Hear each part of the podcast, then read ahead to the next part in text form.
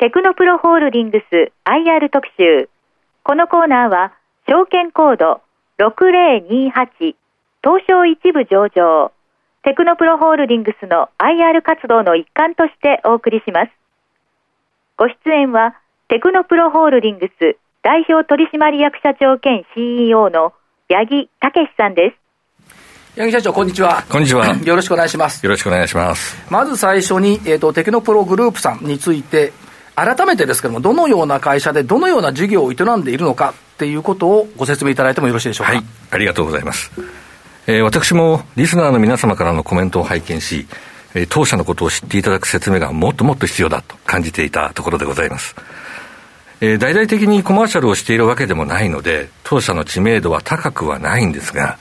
テクノプログループを一口で表しますと、国内最大の技術系サービス企業グループということになりますでしょうか。国内だけで2万人を超える技術者、研究者を擁し、皆様もよくご存知の大手の製造業、情報産業、製薬業界、建設業界、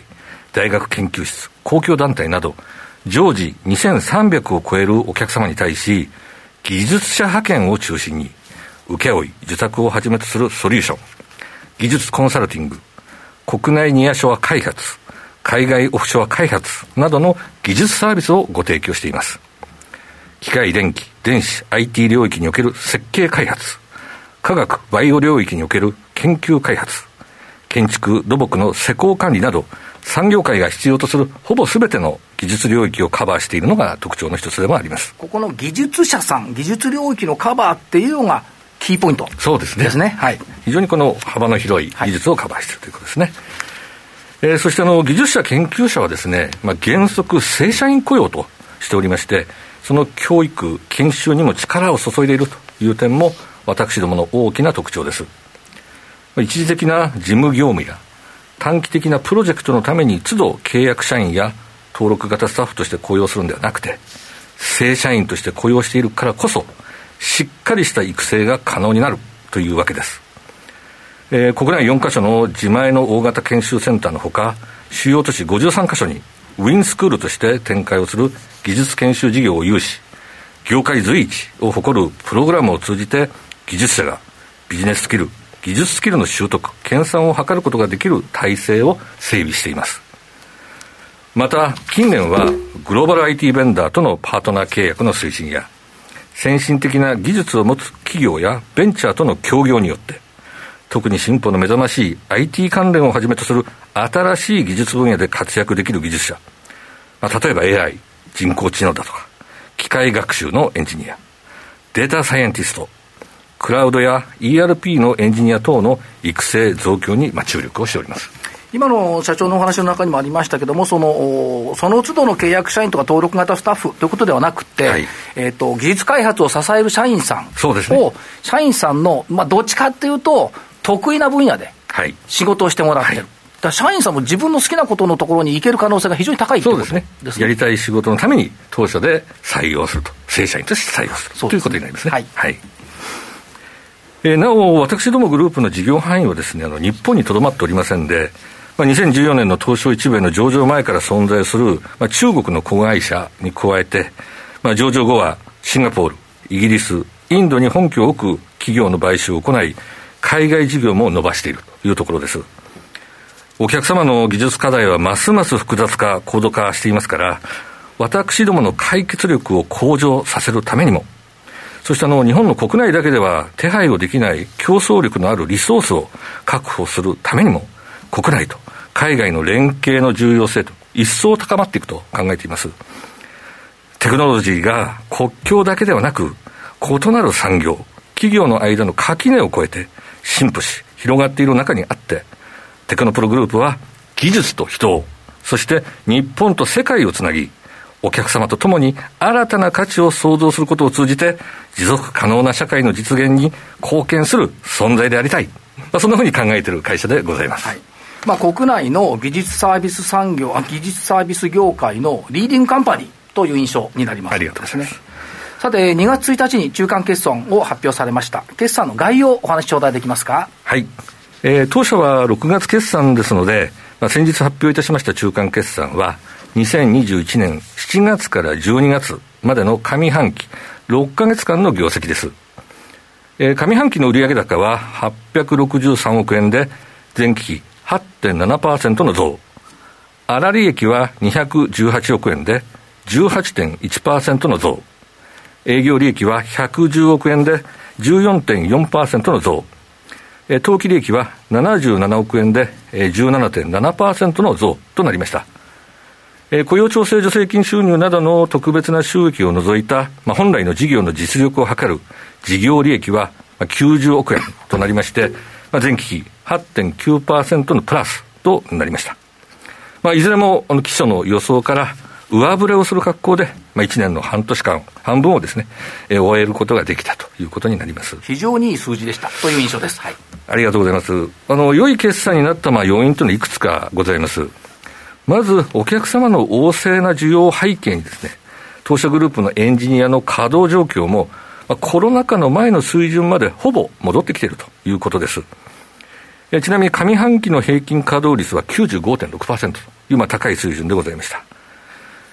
た。このコロナの影響をですね、直接的に受けられて、いまだ厳しい状況にあります、飲食とか観光、運輸業界、こういったお客様がもともと私たちには少ないと、影響を被っていないという面もありますけれども、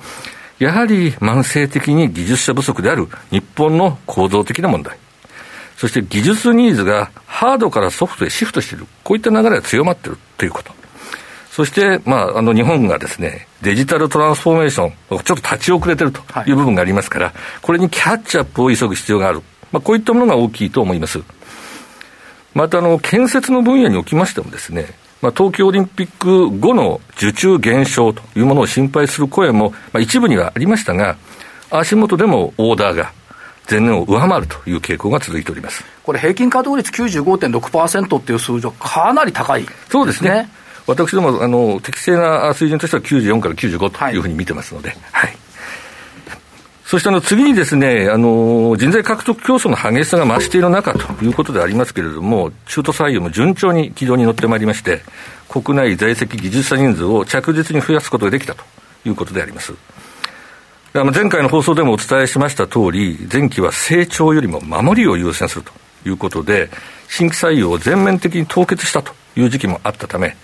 ちょうど1年前には技術者数が2万人を割り込むということもありましたが、その後お客様の底堅い需要を確認しながら採用活動を再開し、今期上半期は毎月約250人程度の採用ができる状況まで回復することができました。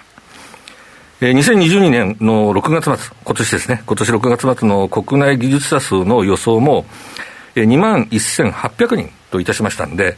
コロナ禍前に最も多かった2020年4月の 21,453 人を、今期中には上回ることがほぼ確実になったんではないかなと考えております。社長、あれですか、やっぱり採用人数とその業務と兼ね合わせると、やっぱり業務の需要の方が高いって考えてそうですね、いいんですね、はいはい、オーダー旺盛でそれを充足させるためにですね、中途採用にも力を入れているということであります。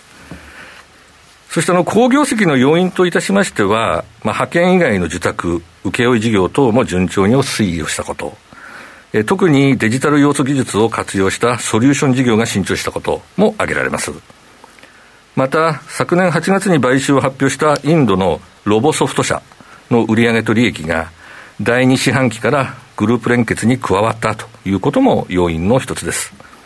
こうしたお客様から高い評価をいただける事業が全体の利益率の押し上げにつながった面が大きいと考えております。なお、営業利益、当期利益の伸びが大きくなりましたけれども、これはシンガポールに本拠を置く当社の 51% 子会社ヘリウス社のプットオプション債務について、買収時に取り決めていた権利行使条件が充足されないという可能性が濃厚になったことから全額取り崩し、その他収益として約19億円計上したということが影響しているものでございます。通期の業績見通し予想についてはいかがでしょうか。はい、2月1日にはですね、今期中間決算と合わせまして通期業績予想の上方修正を発表させていただきました。当初の予想では売上高は前期 5.4% 増えるものの、事業利益は 6.5% 減、営業利益は 15.2% 減、当期利益は 14.7% 減と、増収ながら、2桁の減益としておりましたけれども、はい、これを今回の予想では売上高は1740億円で 7.9% の増、事業利益は173億円で 1.9% の減、営業利益は193億円で 0.8% の減、当期利益は133億円で 0.4% の増と、それぞれ引き上げて公表をさせていただきました。本業の実力値を測る事業利益、そして営業利益はもう一息で前期並みの数値に手が届くというところまで来ましたし、当期利益はわずかながら増益という見込みになりました。オミクロン株感染のピークアウトの時期も見えにくくですね、また新たな変異種が流行しないとも限りませんけれども、お客様からの旺盛な需要自体に大きな変化があるとは想定しておりませんで、下半期もしっかりと事業運営に当たってまいりたいと思います。はい。一方、中期経営計画をですね、遂行するためのコスト支出、これにつきましては予定通り進める考えです。必要な先行投資を行った上で5年間の成長ストーリーを描いていたわけでございますので、将来の価値創造につながる投資、これは積極的に実施をしていくと、この考えに変わりはございません。中長期の成長ストーリーへの道筋は変わらないという理解でよろしいですね。はい、おっしゃる通りでございます。で、今お話を伺ってますと、引き続き事業好調に推移しているという感じを受けました。はい、配当についてはいかがでしょうか。はい、当社は中間配当、期末配当を年2回安定的に行うこと、そして年間配当成功を 50% とするということを株主還元の基本方針としております。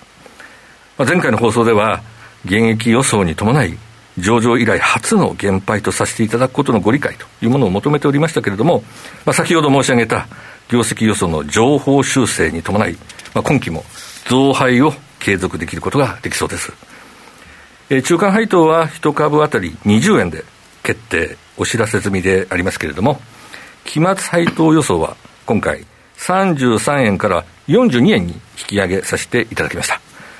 中間配当と合わせますと年間62円となる予定でございます。はい。中期経営計画がスタート開始されて、それから、CEO に就任されてちょうど半年が経過した、はい、ということになりますけども、計画の進捗あるいは手応え、これはいかがでしょうか。はい。昨年8月に発表いたしました中期経営計画エボリューション2026では、コア事業である技術者派遣事業の進化、ソリューション事業の拡大、技術者育成事業と DX 推進事業の事業化を成長戦略の柱として掲げました。技術者育成事業と DX 推進事業は今回の中期経営計画における、新たな取り組みとして、現在着々と準備を進めている段階ということでございまして、詳しくは次回以降に譲らせていただくこととし、本日は株主投資家の皆様からの注目度が特に高いソリューション事業の進捗についてお話をいたしたいと思います。はい。2021年6月期のですね、ソリューション事業の売上、これが278億円。そして全体に占める構成比が 17.2% であったところ、中期経営計画最終年度の2026年の6月期には570億円。構成比を 22.8% まで伸ばすと。こういった計画を発表しておりましたけれども、今期上半期、半年間だけで166億円と。いう売上になっておりまして、年間で300億円を超えるのは確実なペースで順調に増えております。売上構成比もですね、19% 台にまで上昇しております。ソリューション事業に注力をする理由にはですね、平均売上単価の高さというものがございます。ソリューション事業も含む全体の技術者1人当たりの月額平均売上単価は、今期上半期では65万円であったのに対し、ソリューション事業のみを抜き出しますと70万円以上のプロジェクトがほとんどでございまして、中には100万円を超えるというものも珍しくありません。一方、それだけお客様から高いご評価をいただくためには、ソリューションの担い手として新しくかつ高い技術力を有するエンジニア、この存在がなくてはなりませんで、よってそこで生きてくるのが冒頭のご紹介でも申し上げた当社の育成能力ということになるわけでございます。具体的な数字でご紹介をいたしますと、AI、機械学習、データサイエンス、クラウド、ERP のエンジニアは、昨年6月末時点までに累計、これも何年もかけてですね、はい、1056人という育成ができていたところ、今期は上半期、半年だけでさらに814人の育成が進みました。資格取得も推奨しておりまして、ディープラーニングに関わる検定、AI 開発やデータ分析でよく用いられる Python、そしてAmazon ウェブサービスをはじめとするクラウド関連、こういった認定資格等の有資格者は、昨年6月末時点では651人だったんですけれども、半年経過した12月の末時点では936人にまで増えております。お客様の課題解決にはこうした IT 関連、デジタル要素の技術の組み合わせというものが不可欠になってきております。自動車産業を中心とする輸送用機器の分野で働く IT 技術者の割合は 42% となっておりますし、こうした産業の垣根を越えた IT 化、デジタル化の流れは科学バイオ、建設といった分野にも及んでおりますので、これグループを挙げて対応力を磨くべく、研修にも注力をしているというところでございます。はい、以上の通り、ソリューション事業の拡大においてですね、着実な進展を遂げることができたのかなと。そしてグループ全体としてもですね、確かな足取りで成長モードへ回帰することができたということで、まだ半年ではございますが、中期経営計画のゴールに向かってまずは順調なスタートが切れたと手応えを感じているところでございます、はい、よくわかりました。昨年は東京証券投資東証のコーポレートガバナンスコードも改定されました。株式市場ではサステナビリティへの関心、これ非常に高まっていますけれども、はい、御社の対応状況についてはいかがでしょうか。はい、当社では中期経営計画のスタートを機に企業としての存在意義、いわゆるパーパスを改めて定義しました。パーパスにて持続可能な社会の実現への貢献、これを真正面から掲げる企業として、ステークホルダーの皆様からのご要望やご期待も踏まえながら、サステナビリティアジェンダにもしっかりと対応してまいります。そのための体制、基盤の整備をですね、この上半期にほぼ完了し、実践に移っているというところです。具体的には私を委員長とするサステナビリティ委員会も新設し、ポリシーや関連規定の整備、外部評価を踏まえたロードマップの策定などを行いました。また、グローバルなビジネスコミュニティの責任あるメンバーとして、昨年10月には国連グローバルコンパクトへの参画も表明いたしました。なお、当社が今年4月に移行する東証プライム市場上場企業に求められます TCFD、気候関連財務情報開示タスクフォース、こちらへの対応に関しましても本格的な検討を開始をしたところでございます、はい。今年の1月にはですね、当社のホームページをリニューアルいたしましてサステナビリティ経営に対する私のコミットメントのほか、具体的な関連情報を掲載しておりますので、ぜひご覧いただきたいなと思っております。はい、私は事業とサステナビリティの追求をですね、一体化して捉えるということが重要だというふうに考えております。テクノプロならではの強みを生かした事業を推進することで社会課題を解決し、そこで得られた利益をまた社会課題の解決に投入する、こういったサイクルを通じ、パーパスの実践および企業価値の向上を目指してまいります。ぜひ投資家の皆さんにもホームページ一度ご覧いただくと、ね、よろしいですね。いただきたいと思います。はい、あと直近トピックスございますか。はい、それでは3点トピックスをご報告させていただきたいと思います。まずロボソフト社の買収に絡みです。昨年10月当社初めて、普通社債を発行いたしました。銀行からの借り入れに加え直接金融を可能にしたということは、中期経営計画における財務戦略の一環として当社グループの成長に必要な M&A 資金の調達手段の多様化にも寄与するものだと考えております。次に昨年12月日本 IR 協議会が毎年選定をされている表彰制度において IR 優良企業賞を受賞することができました。上場してまだ7年余りの当社がですね、そうそうたる企業に混じって、名誉な賞を頂戴できたというのは大変光栄なことでございます。今後も当社グループが担う社会的役割や成長戦略へのご理解を一層深めていただけるよう、株主投資家の皆様との真摯な対話、経営の透明性の向上に努めてまいります。 IR 有料企業賞ですもんね、はい、ありがとうございます。ということで、タイヤとかそういったものも評価されてきた、はい、ということですね。ありがとうございます。最後に正社員の技術者の退職率についてコメントさせていただきます。最新の統合報告書では退職率を 7.5% 以下にするということを目標として掲げておったんですが、今期第2四半期は 7.1% にまで低下、上半期累計でも 7.4% となりました。前年上半期は 8.5% でしたし、私が約9年前に当社に来た当時は 10% を超えていたということを思えば、かなり良好な水準になってきたなと考えられます。日本でも雇用の流動化が進んでいますので、今後も退職率の多少の上下動というものはあるかと思いますが、やはりこの人材獲得競争が激化する中にあって、今働く社員の保持、リテンション、引き止め、これをいかに図るかが会社の成長の上でも重要な鍵を握っており、この退職率の抑制傾向というのを維持していきたいと思います。引き続き魅力的な仕事を用意し、満足度、エンゲージメントの向上を進めながら、エンジニアが自信と誇りを持って長く働ける会社にしていくべく努めてまいります。またそれが企業価値の向上にもつながるものと確信をしております。いろんなポイントから今日はご説明をいただきまして、はい、ありがとうございました。下半期のご活躍をお祈りしております。ありがとうございます。頑張ります。八木社長、ありがとうございました。ありがとうございました。それではここで番組からプレゼントのお知らせです。今日放送のテクノプロホールディングス IR 特集の感想をお送りいただいた方の中から抽選で10名様にテクノプロロゴ入りフリクションペンとノートのセットをプレゼントいたします。こちらのノートはトラベラーズカンパニー製のスパイラルリングノートがベースとなっているブラウン系のシックなデザインです。ご希望の方はザ・マネー番組ホームページからリンクしているテクノプロホールディングスIR 特集ウェブサイトの専用フォームからお送りください。締め切りは3月1日です。必ず番組の感想をお書き添えください。以上、プレゼントのお知らせでした。テクノプロホールディングス IR 特集。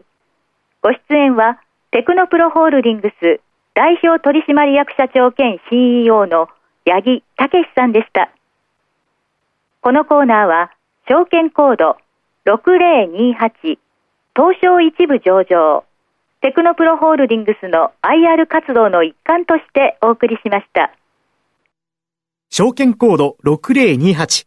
東証一部上場テクノプロホールディングスは、国内に2万人海外に2800人の技術者研究者を擁する国内最大規模の技術系人材サービスグループテクノプログループ各社の統括、運営を行っています。テクノロジー2エンパワーザフューチャー。証券コード6028。テクノプロホールディングスにご注目ください。